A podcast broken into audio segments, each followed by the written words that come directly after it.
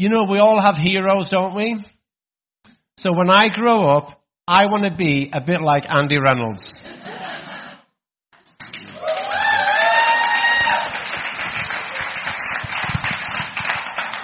And the word was when, when I grow up. Oh, Andy, really I know. Do you, do you want to sit on that chair? Do you want a different chair? Oh. I know. Oh, yeah. Why didn't we do that before? He's a great leader, isn't he? Practical leader. Anyway. Um, anyways. Um, Andy, I've known you for a long time now. As long as you can know me, yeah? Yeah, absolutely. And it has been an absolute honour and a privilege and a treat um, seeing Andy become all that God intended him to be. It's not unfair to say that when Andy was younger, he was a brat. Yeah. So true. That, yeah. It he, could not be more true. He was hard to be around. Yeah. Just, uh, just hard to be around. And now... he is an absolute joy to be around. He is an incredible leader. Anyway, it's your story. Tell us, tell us how you got here today. Well, first of all, I think I'm the only one who got the memo that we're actually like going to go and get baptized, because the rest of them, like, I wore the swimming shorts. I had to. Yeah, yeah. But um, my story is a long one. As long as I've been alive, Jesus has just been poured into my life. Like, it's just amazing the support I've had from when I was born. Like, my family. Most people here know them. They are absolutely amazing. My sisters, my mum and dad, they just blow me away with how much they're willing to give. Thank you. And having them throughout my life just pour into me has just been so amazing. Then there's all of you guys as well. You're my family. Like, I'm probably going to cry. I've already cried like four times today. Just now, Alicia speaking, I was weeping. But...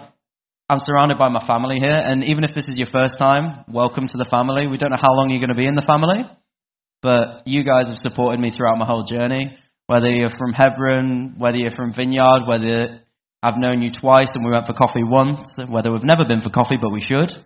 You've still been a part of my story. Um, and one of the biggest things that changed me was when I went to America this summer. So most people know that I did Camp America, so moved over there for two and a half months, and hopefully there's going to be a picture come up. Um, but there was one thing, it's not a very good quality picture, but you can kind of see it. So there was one little boy who, like, just showed me what Jesus wants me to do with my life, and he's one of the main reasons that I'm getting baptized today. So this little boy who's at the back there, that's Zeke. Um, he spent a bit of time with us, so he spent six days with us.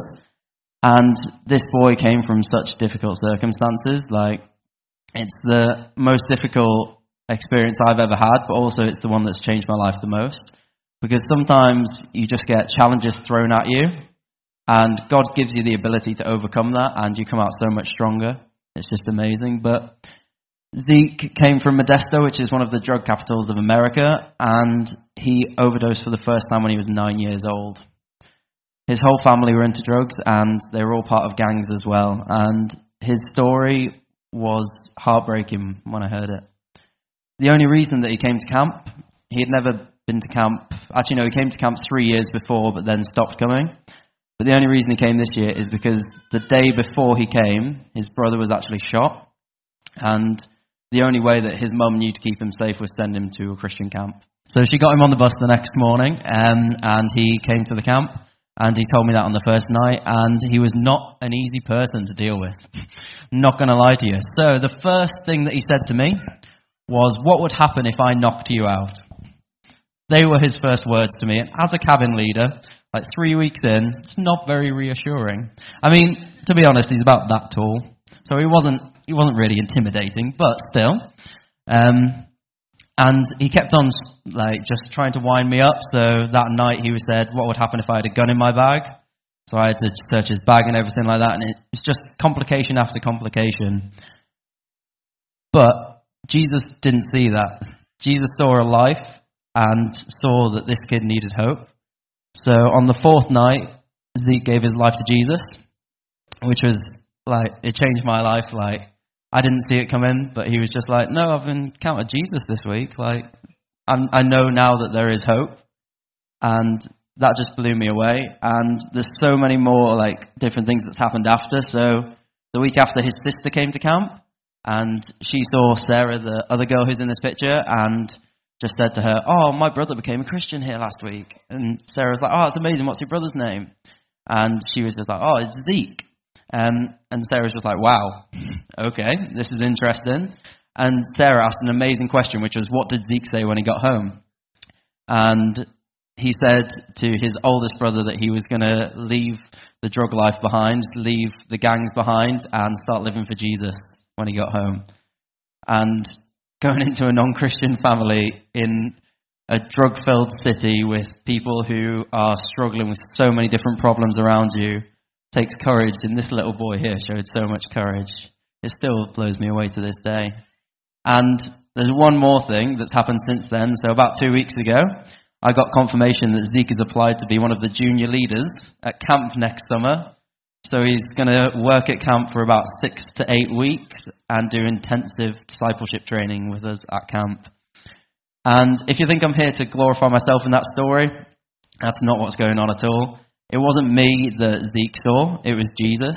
I didn't save Zeke. That's not how this works. Jesus was the one who saved Zeke.